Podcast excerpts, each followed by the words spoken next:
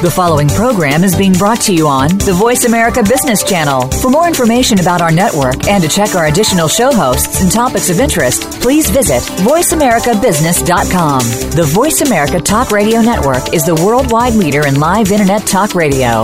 Visit VoiceAmerica.com. The views and ideas expressed on the following program are strictly those of the host or guests and do not necessarily reflect the views and ideas held by the Voice America Talk Radio Network, its staff, and management.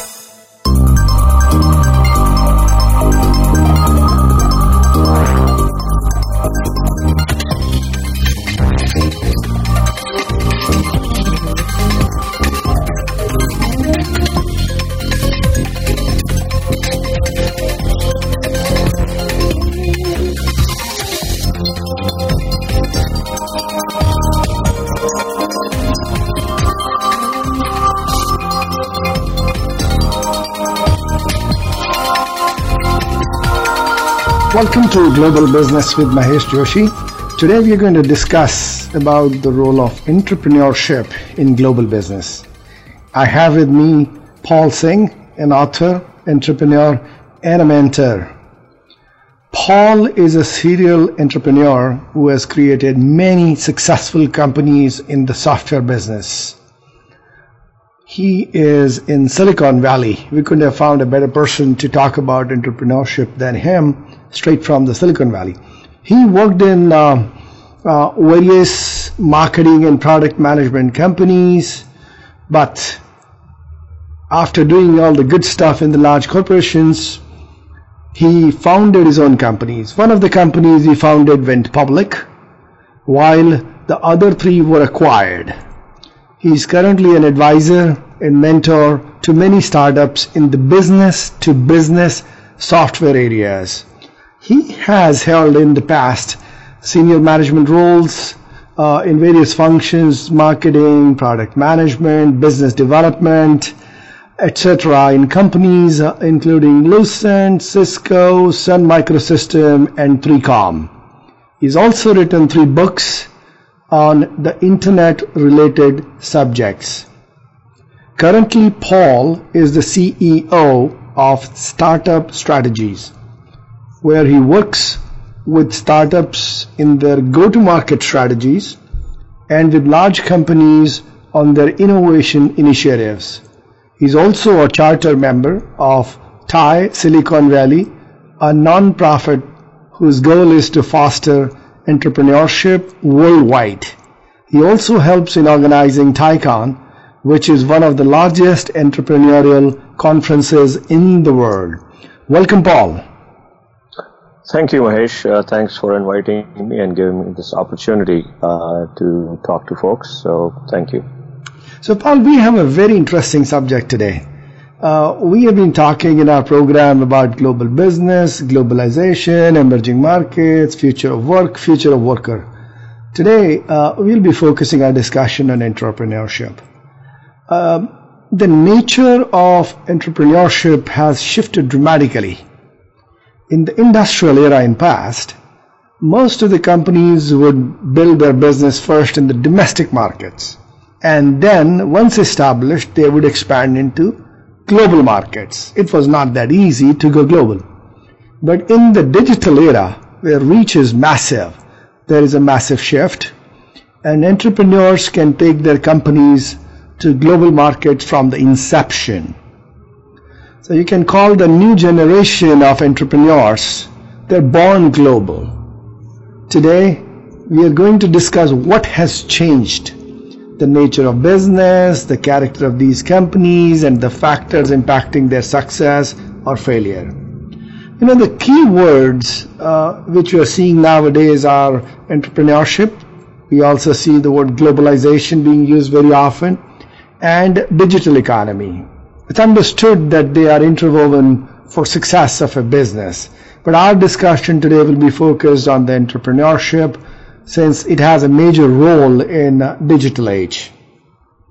And definitely entrepreneurship is not a new term, uh, but it's obviously uh, becoming now more of a mainstream term. So, um, would you share with our with listeners how do you define this term? Just to give some background, and what are its origins? Yeah, you know, the term entrepreneurship, um, it was actually coined around the 1920s. But the original word entrepreneur, it's actually a loan word from French. And it was coined in 1723, believe it or not. Wow. And in the 20th century, you know, entrepreneurship first time in its kind of the current form really was studied by an economist, uh, Joseph Schumpeter. And he wrote a lot in the 1930s about it. Now, interestingly, he described entrepreneurship as the creative destruction that involves replacement and creation. Wow, so it was not just limited to creating something new. The general impression is you're creating a new business, you're starting something new. It is replacing something old with better in future also. Exactly. Ah. Exactly. So he, in fact, he talked about it, replace in whole or in part inferior offerings across the markets and industries while simultaneously creating new products and new business models. And believe it or not, the creative destruction, as he described it, is largely responsible for a lot of economic growth. Um, you know, let me give an example from what he described in his times. If you look at the steam engine in those days and the horse carriage, if you combine these two things, what was born is what we know as automobile today. And if I look in today's time, you know, every one of us know about e-commerce industry. But what is e-commerce? It's a combination of retail, mail order, and web. So therefore, bottom line is, as much as this creative destruction means only creating new things, actually, entrepreneurs don't necessarily create brand new things. They actually take some of the ideas that work and some of the ideas that don't work and sort of combine them in a more unique way to create new products, new technologies. And that's really what, you know, what he described as the entrepreneurship. And today it's probably more true than ever before. Yeah, like uh, and, very well said. Because as you gave the brilliant example of steam engine and horse carriage, similarly today, if somebody started e-commerce industry, basically he picked up the gaps. There are retail stores and there is a web, and just combine the two. It's it's a new business model. It's nothing new. You're combining two existing uh, businesses. Exactly. So I think that the entrepreneurship sort of is not just about, you know, there is always a breakthrough technology. A lot of time it's, it's the change of business models and, um, and how that has come about. Uh, now, interestingly, another, you know, one of my, my favorite economists, uh, who people call him political economist, uh, Robert Reich, um, he considers, you know, an entrepreneur is someone who has the leadership the management ability, and above all, a team building ability. And that's what makes, in his mind, a successful entrepreneur. Right. So it's not just only starting a business. Uh, how you use the qualities of leadership, and I, if I may put there, even managing the lack of resources when you are an entrepreneur, starting a business initially, and make the most out of the resources you have, and uh, and the people you have been provided and, and, and, and the knowledge base you have. Exactly. You're absolutely right. Would you say any small business then anything is, is that an entrepreneur? Every small business? Well, at, at one level it should be, but if you look at strictly the definition of how entrepreneurship was defined, not every small business really qualifies to be called such. Um, because many small businesses tend to focus on a lot of existing products where there is a lot of demand, a lot of market, business models are already well known. And they just, you know, they're just one in many, i.e., you know, somebody opening a motel in a small town or a big town is, is kind of not really innovative. Mm-hmm. It's it's it's a small business in its classical sense. But if I look at Airbnb coming in and innovated the whole model of how uh, this motel business, you know, got turned on its head.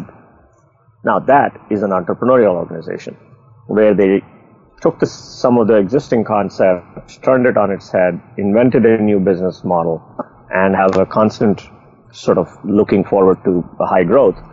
And that's, you know, people who created Airbnb, therefore, are in a true sense an entrepreneur. Mm.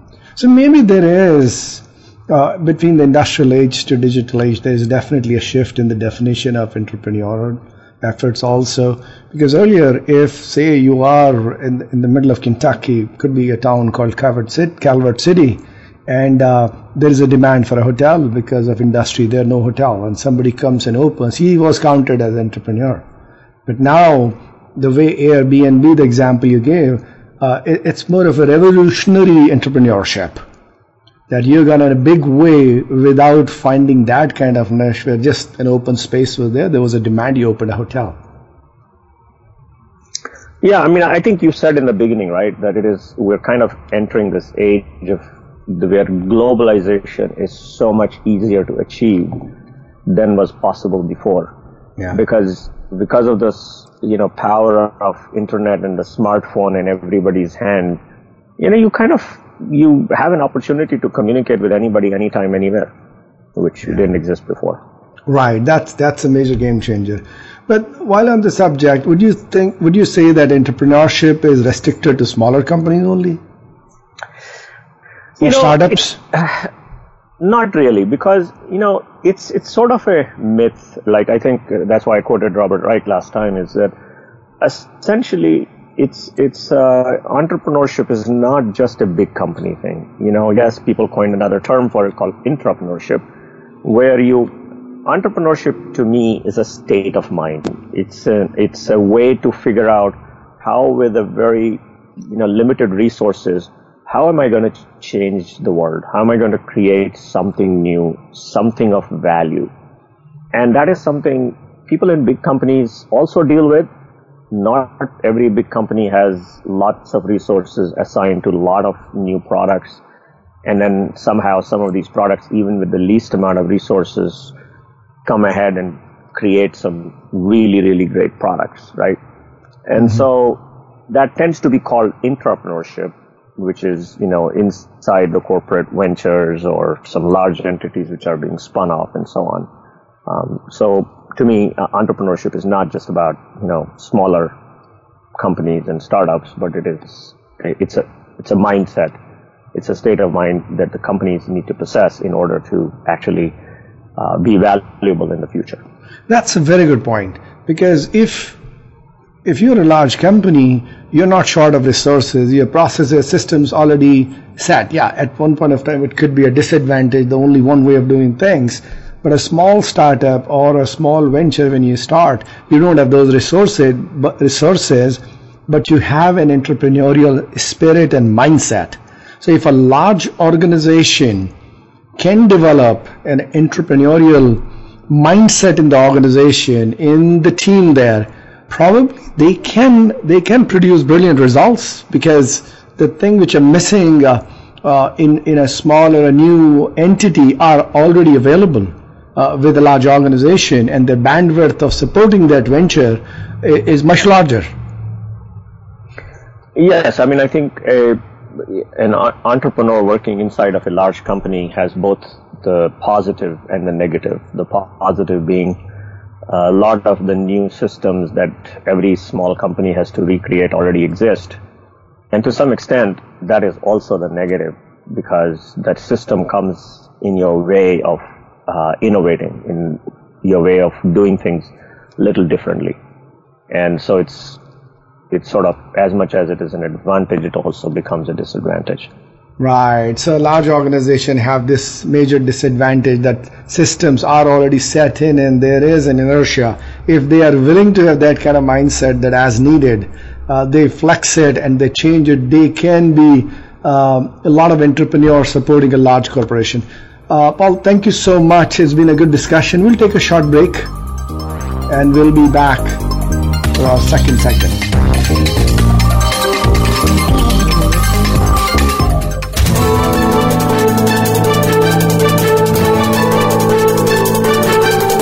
Whether the market's up or down, or if you're looking to improve your portfolio, our experts are ready to talk to you. Call now, toll free, 866 472 5790. That's 866 472 5790. Voice America Business Network.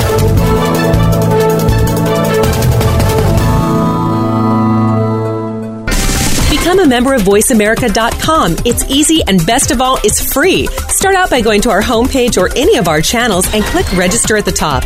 Once you've created an account and signed in, you can create your own custom library, opt into our newsletter, search by show, host, guest, or topic of interest, or browse millions of hours of content across all of our Voice America radio channels.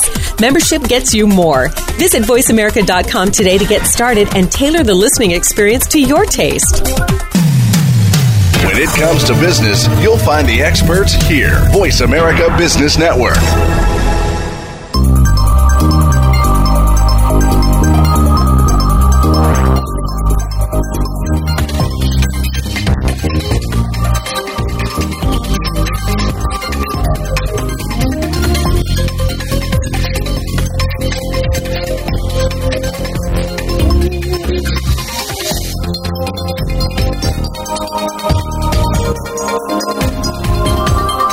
Welcome back. You are listening to Global Business with Mahesh Joshi.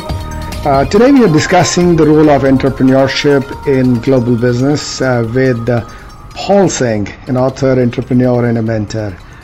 Uh, Paul, we were talking about uh, uh, the small companies and the impact of entrepreneurship on large companies. Now, you have been living in Silicon Valley for years, and it has been leading in the race to entrepreneurship.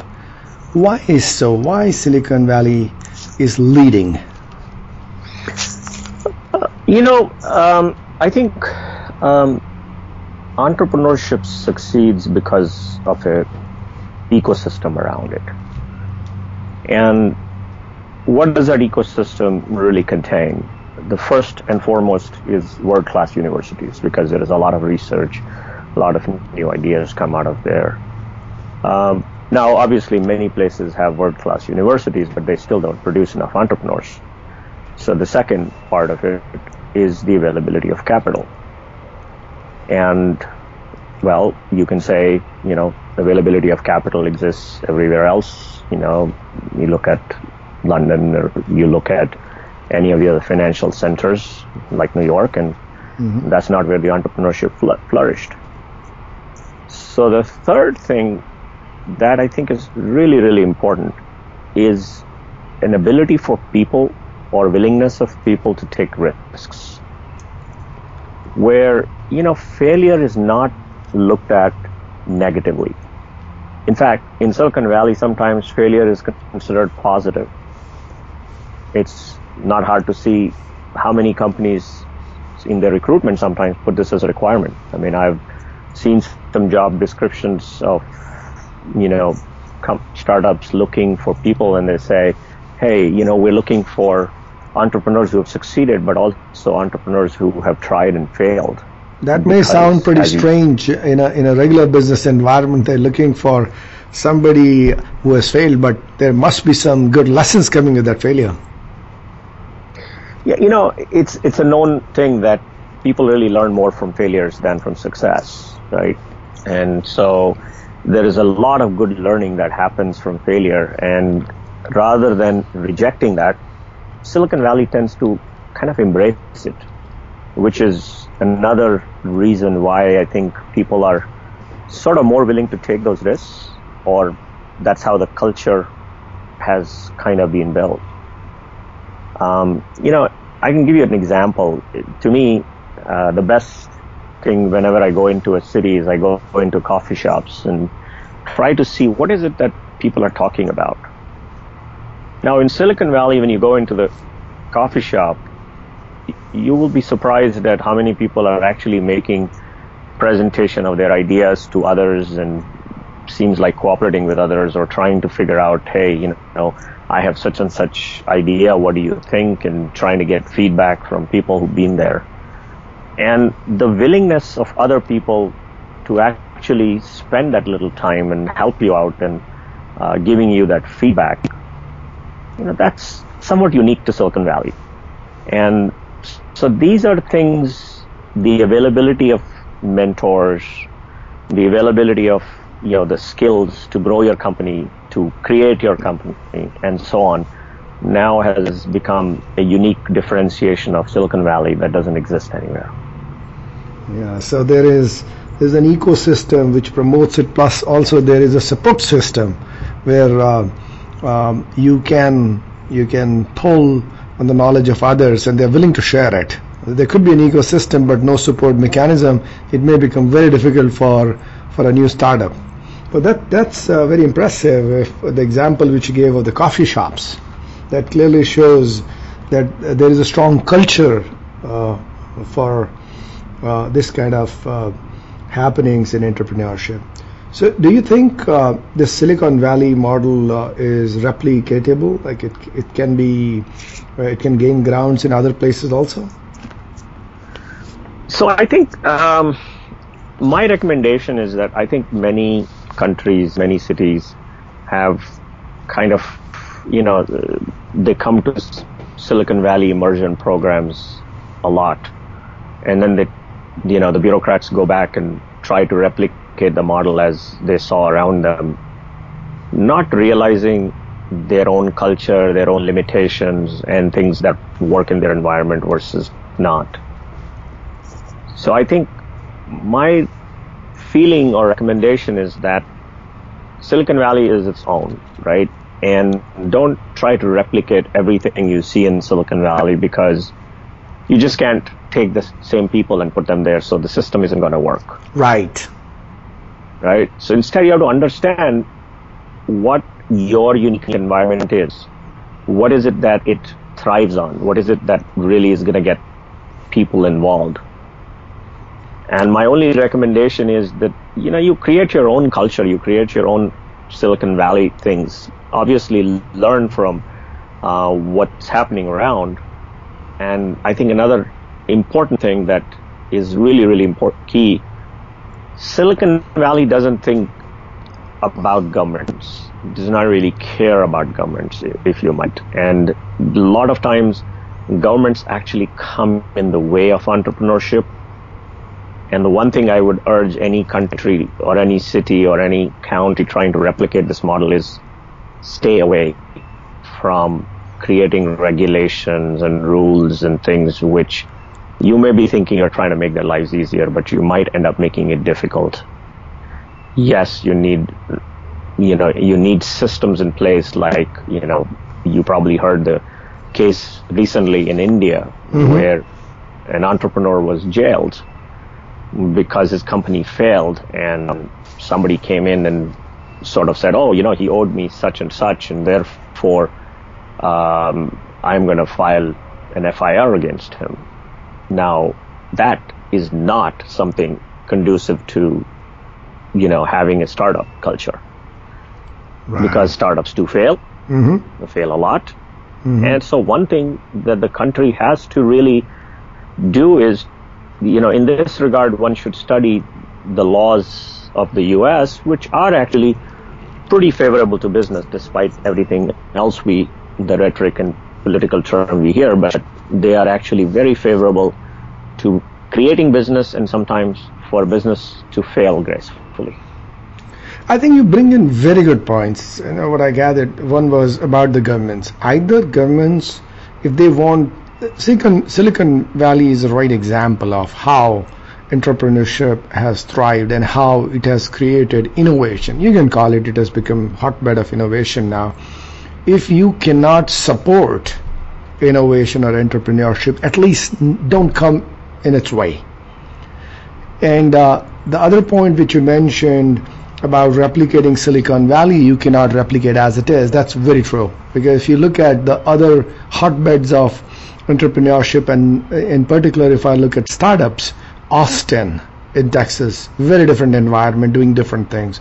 Then if you look at Tel Aviv, another hotbed in Israel, look at Singapore, uh, you look at Netherlands, uh, what they are doing, and of course in Bangalore. And say if you compare them, you will see very different environments. But yes, definitely some common factors, but uh, you cannot replicate a Silicon Valley as it is. Work on your strengths for that particular geographies and how you make the environment um, easy for those entrepreneurs uh, to uh, come out with their innovative ideas. Yeah, no, I think you you're absolutely right. I mean, I uh, work. I told, like you said, I work with uh, also Google in their Launchpad initiative, where they're working with companies from developing countries and helping them. And so I'm a part of the mentoring team of uh, you know various mentors who come and advise these companies. Now, I've been involved with this for about two years, and I keep seeing the quality of entrepreneurs from developing countries constantly improving. Constantly, you know, more and more entrepreneurs are, you know, they are they understand the business environment they are in. They understand how to uh, create these companies, how to thrive in their environments, and so on, uh, because they understand their local environment better than anybody. And so I think the the bug of entrepreneurship fortunately is catching up worldwide, and there are companies and organizations that are coming forward to help these causes. Uh, you know, to tell you an example, I was uh, also at, uh, you know, when President Obama did an initiative on global entrepreneurship uh, in uh, 2015, I believe, uh, or actually early part of 2016, and there were about, you know, 10 companies that came to TiE Silicon Valley for entrepreneurship for a day. And I was blown away by meeting some of the entrepreneurs. And obviously these were cream of the crop chosen you know by the state department. Um, but there were there was a company called live cosmetics from senegal where they figured out they were going to build the beauty products for women of color because that is something local then i met a woman um, from guatemala who created a company for men's fashion, company called Carvara.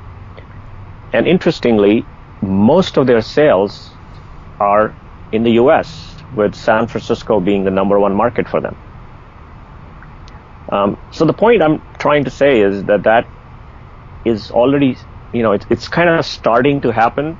More and more entrepreneurship is starting to emerge even from the developing countries, which is really good.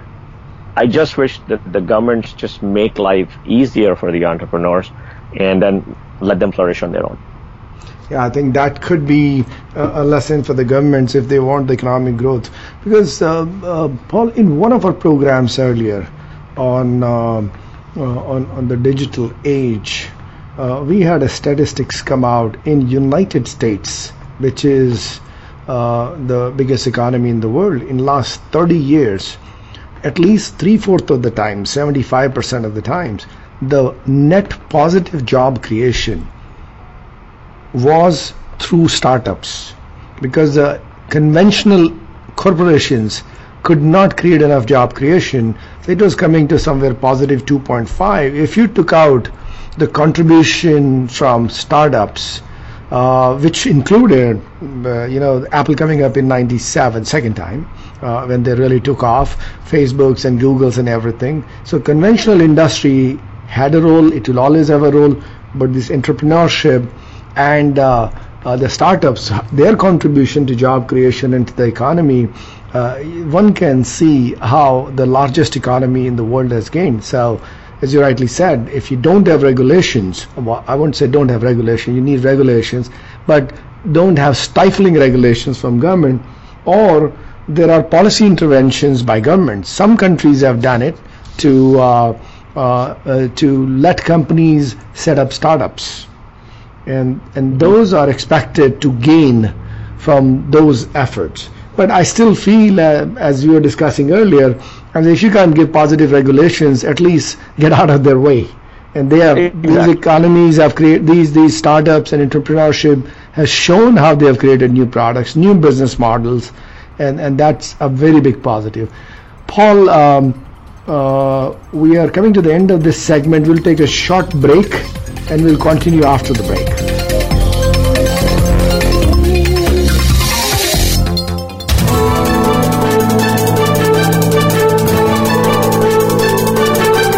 Whether the market's up or down, or if you're looking to improve your portfolio, our experts are ready to talk to you.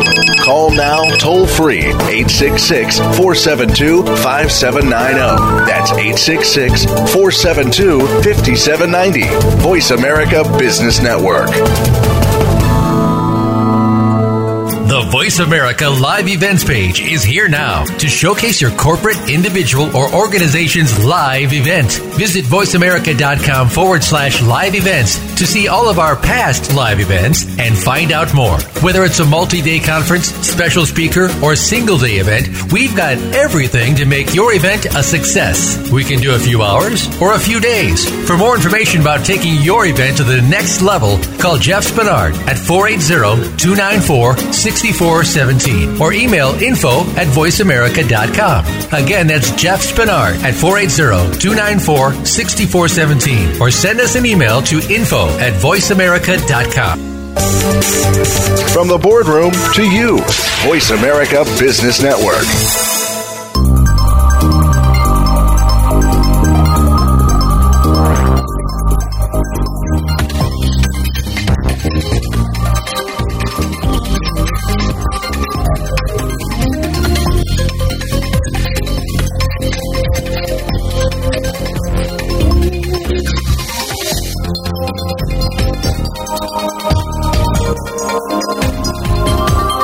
Welcome back. You are listening to Global Business with Mahesh Joshi. We are having a very interesting discussion uh, with Paul Singh from California, Silicon Valley, where he's based at. That how is entrepreneurship taking change uh, from industrial era to digital era? Uh, Paul, when we uh, finished uh, the second segment, we were talking about role of governments and how they can help uh, the entrepreneurship and startup culture. Uh, can you share with our listeners today how has the entrepreneurship changed in the last few years? Things have been changing very fast. So let me kind of relate it to my experience in the in the Silicon Valley itself, where most of the companies are kind of tech companies. And the first phase of the companies that came in, they were just trying to develop hardware, software, so that you know computing became mainstream for all of us, right? So you know you know the example of Microsoft and you know Apple and others in the first uh, generation who came in and you know they created software that we started using in business day to day.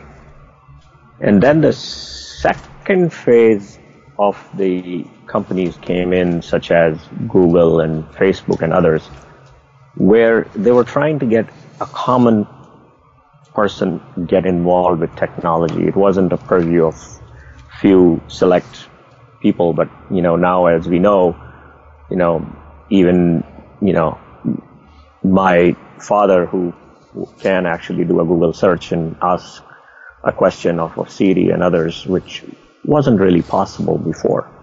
So that was kind of the second generation of what the technology industry did. However, if you look at it now, the developing software has kind of become almost a commodity.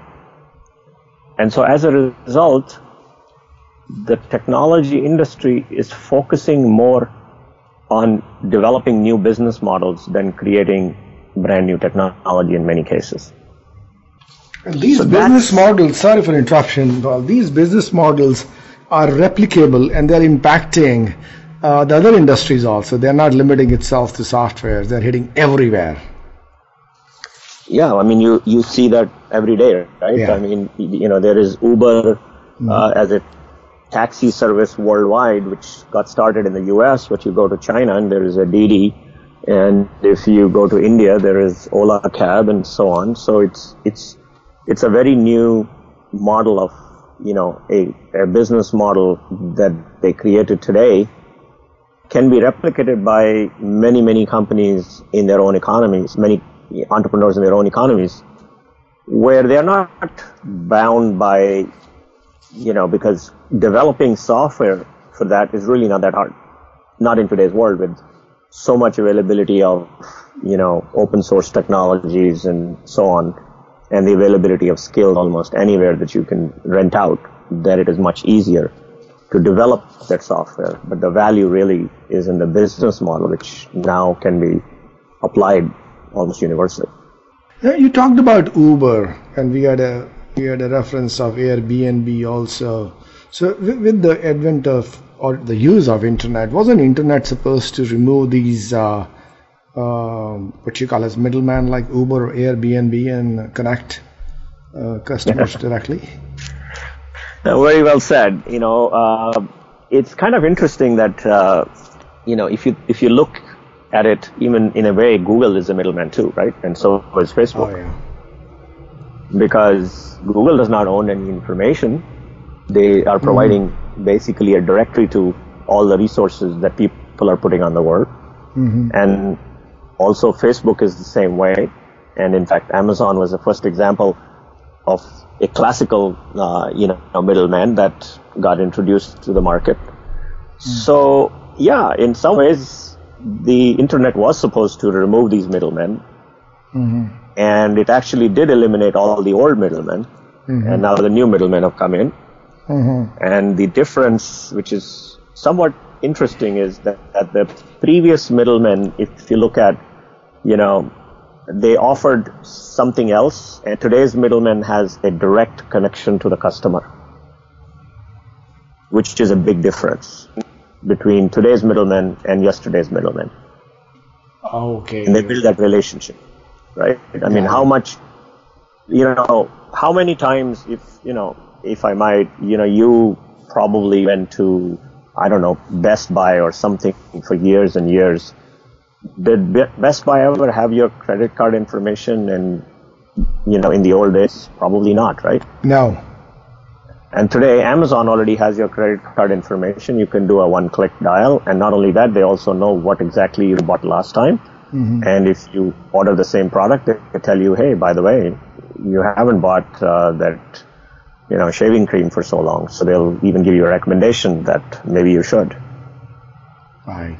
Paul, uh, I picked a few points and uh, I need you to elaborate on it. That'll be helpful. So one thing is clear, technology companies, they have defied the conventional rules of entrepreneurship, which is pretty good to start new businesses and uh, they're spread over multiple geographies and, and definitely they have very business, very different business needs and they get supported by very different kind of investors and resources.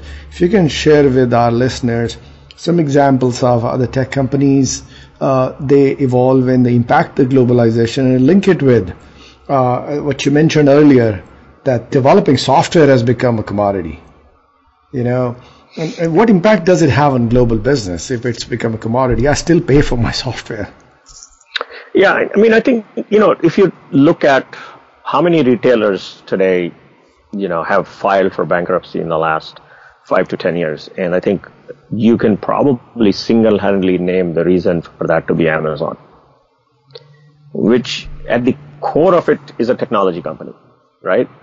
But at, in a in a global sense, it's really a retailer, and it has caused more bankruptcy for other retailers. Now you look at Tesla, right? I mean, what is Tesla? Tesla calls itself a software company. But what did it do, really? I mean, it's actually a battery company, if you think about it. And it has disrupted the whole automobile industry to the extent that, you know, automobile industry is finally waking up and saying, oh God, I got to respond. Because my cars did not change.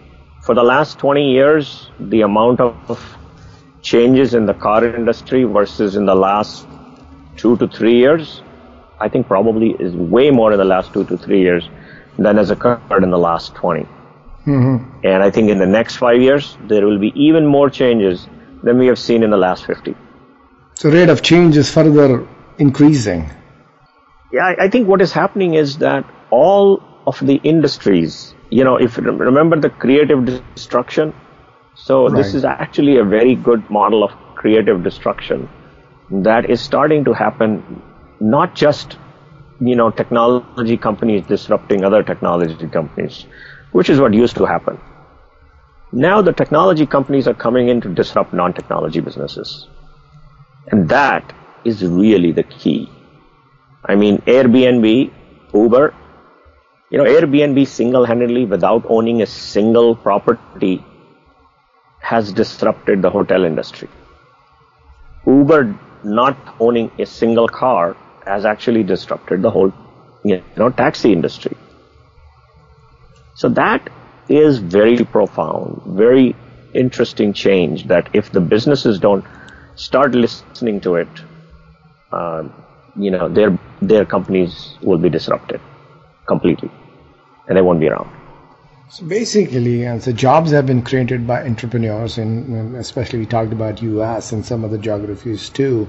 And now they are, the, the entrepreneurship is disrupting uh, the existing organizations unless uh, they fix it.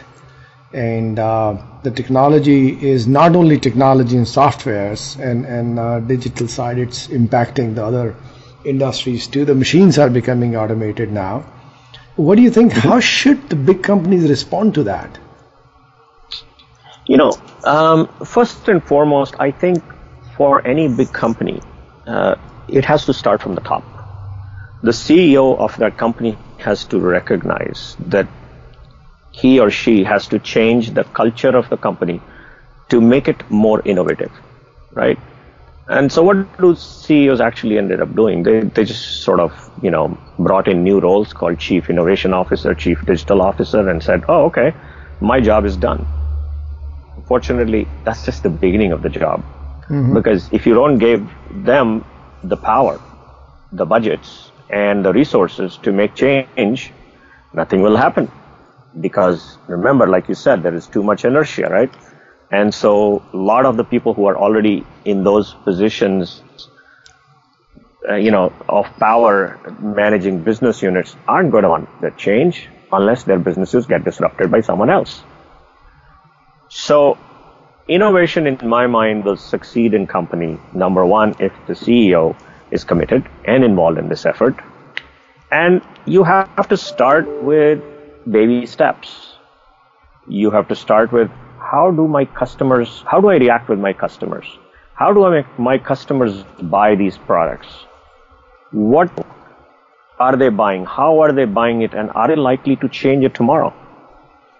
Because my belief is that in the next five to 10 years, the businesses that don't build a direct relationship with their customers, no matter what channel of distribution they, they use, but if they don't have a direct relationship with their customers, they won't be thriving. So basically, uh, the, the technology could be one means of having a direct linkage with the customer. Absolutely. I mean, look mm-hmm. at Dollar Shave Club, right? A company that came out of nowhere. In four years, it's doing $150 million and has a reoccurring revenue stream, something, you know, P&G and Unilever and others would love to have. And then obviously Lever Brothers ended up buying it. Mm-hmm. Um, but that's a model which really shows the, the disruption ahead. Uh, Paul, uh, we are uh, going to take a short break now. We'll continue our discussion after the break.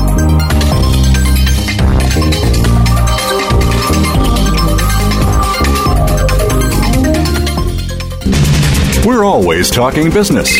Talk to an expert.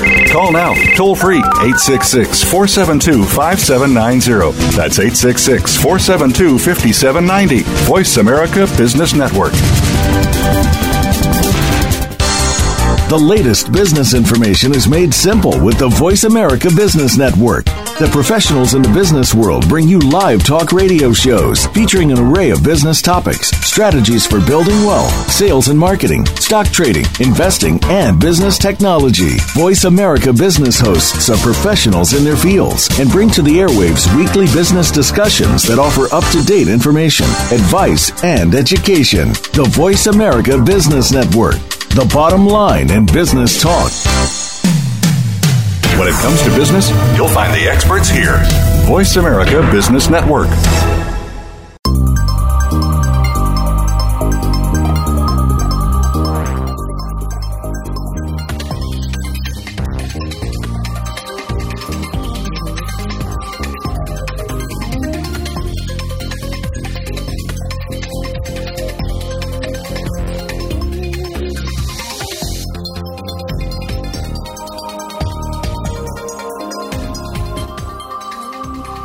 Welcome back. Uh, you're listening to Global Business with Mahesh Joshi. We are having a very exciting discussion today with uh, Paul Singh, an author, entrepreneur, and a mentor from California. Paul, we were talking about the impact of uh, the startups and the entrepreneurship on the forced change in behavior of large corporations. They are being made to think differently. Uh, we are in the last segment of our program. I wanted to uh, uh, get your uh, knowledge and share with our listeners uh, two things. One is entrepreneurship, how it is impacting global business, and how the globalization helping or supporting or impacting uh, the entrepreneurship. Sure. So I think if we, um, you know, the, I think the, the one thing that obviously we touched on a little bit that has changed is that everybody is available on a smartphone today. Anyone, at least a consumer who has some money to spend, can really be accessed uh, in a smartphone anywhere in the world. Um, so by the very nature, when I put out an application or put out something on the web, I'm global from that point on because it has a global address that anybody can access. That's a gr- that's a great point. Um, in, uh, basically, once you have an app, it's available to anybody. Anybody can download anywhere. Exactly. Okay. So I think so. Therefore, uh, you know, it's kind of interesting. In some of my companies, it was interesting to us is that after you know trying to sell even though as an entrepreneur i select my market to be uh, my demographic to be you know us but i find that i already have people who have downloaded the apps all the way from philippines and vietnam and uh, you know middle east and so on and so forth. So that is not something i can control anymore. Um, so therefore the businesses have to start thinking differently. So every every business is today a global business from day one. Because whether you sell your product or not, if it is a digital product, it's available online. And if it is not a digital product, it can be shipped elsewhere. Um, so that's one aspect of business that has changed. The second aspect you mentioned is that how does, you know, in the other way, how does the globalization help the entrepreneur? Obviously, it helps for me to create new markets that are much easier to create now than they were before but also the, the capital, which used to be like very restricted to a certain parts. Now the capital is readily available. You know, there are many global funds that have invested in Silicon Valley, and some of the Silicon Valley funds have gone out and invested in uh, far away as India and China and other places, and Israel and so on, where they see the opportunity. So, on the whole, it has been a very positive interaction on both ways helping entrepreneurs as well as the globalization helping the entrepreneurs.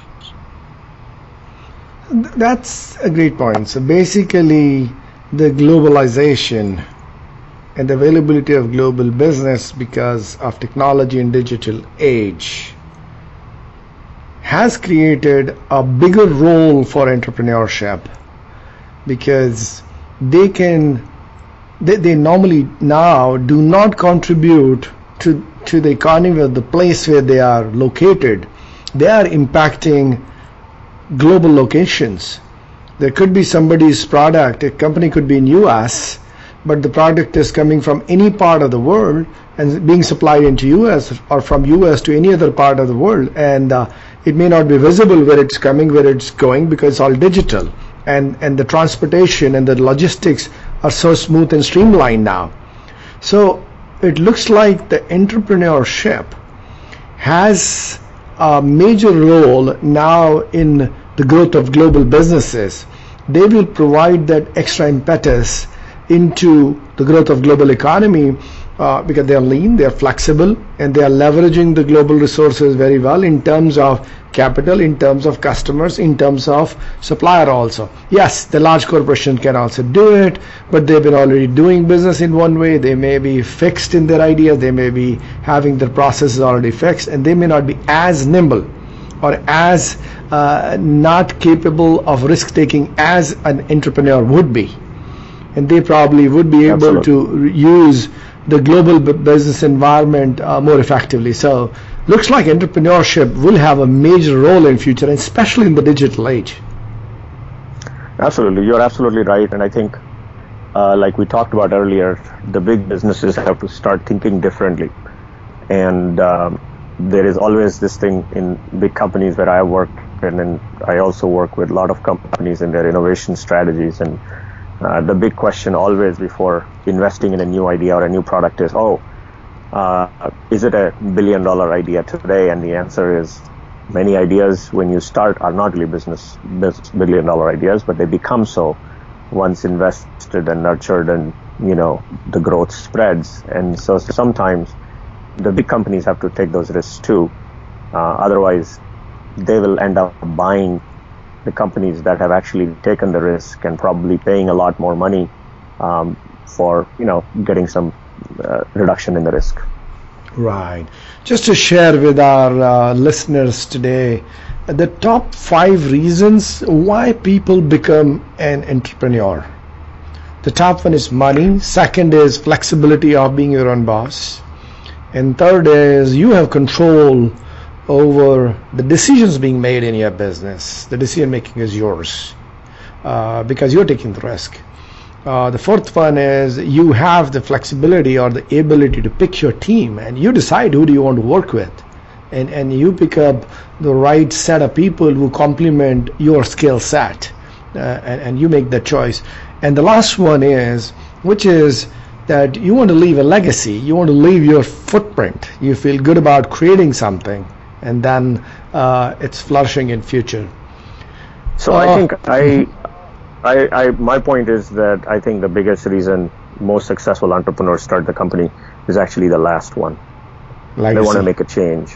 Fantastic. They want to leave a legacy, and so, that's what really keeps them going. So maybe the legacy instead of maybe um, uh, it, it, may not be in the same sequence, uh, but in, if it we were to put in the sequence, then legacy should come up number one.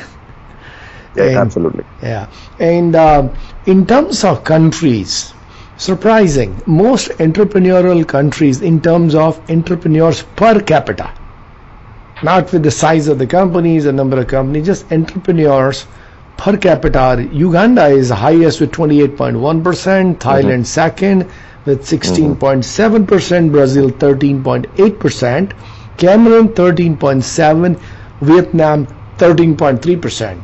And if you look at wow. uh, the global environment, the top three most funded industries in entrepreneurship or the startup, whatever you call it, number one definitely is software, and, and, and you covered it very well.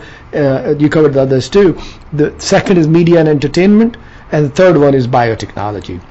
So, Paul, thank you so much. This was a great discussion, and uh, definitely there's a lot happening in the global market, and entrepreneurship has a major role to play it looks like in future and I would like you to provide your closing comments and then we are at the end of the program.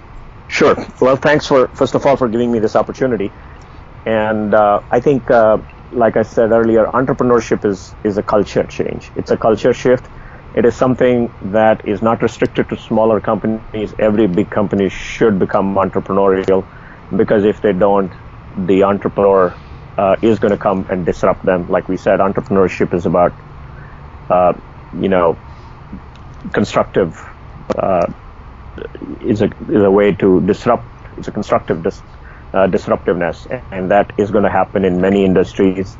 The first phase of the entrepreneurship only disrupted uh, technology industries by technology industries. The next phase is, where more technology companies are going to come and disrupt the non-technology companies so it is really important that all the big companies, all the established companies start thinking about innovation, start thinking about entrepreneurship, and start disrupting themselves before somebody else comes in and disrupt themselves. Oh, that's very well said. So we are, we are all seeing the positive impact of entrepreneurship and it has major role to play in future and uh, it'll be great to see how entrepreneurship creates new opportunities, new innovations to improve the human life. Thank you, Paul. Thank you.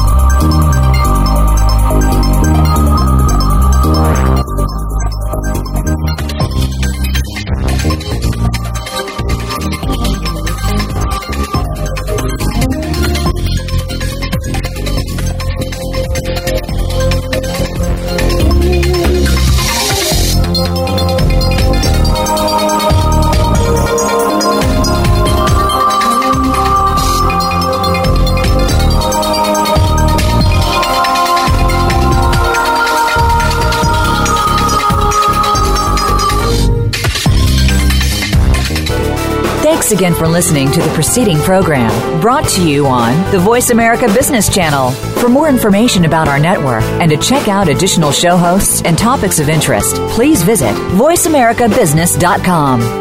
The Voice America Talk Radio Network is the worldwide leader in live Internet talk radio. Visit voiceamerica.com. The views and ideas expressed on the preceding program are strictly those of the host or guests and do not necessarily reflect the views and ideas held by the Voice America Talk Radio Network, its staff, and management.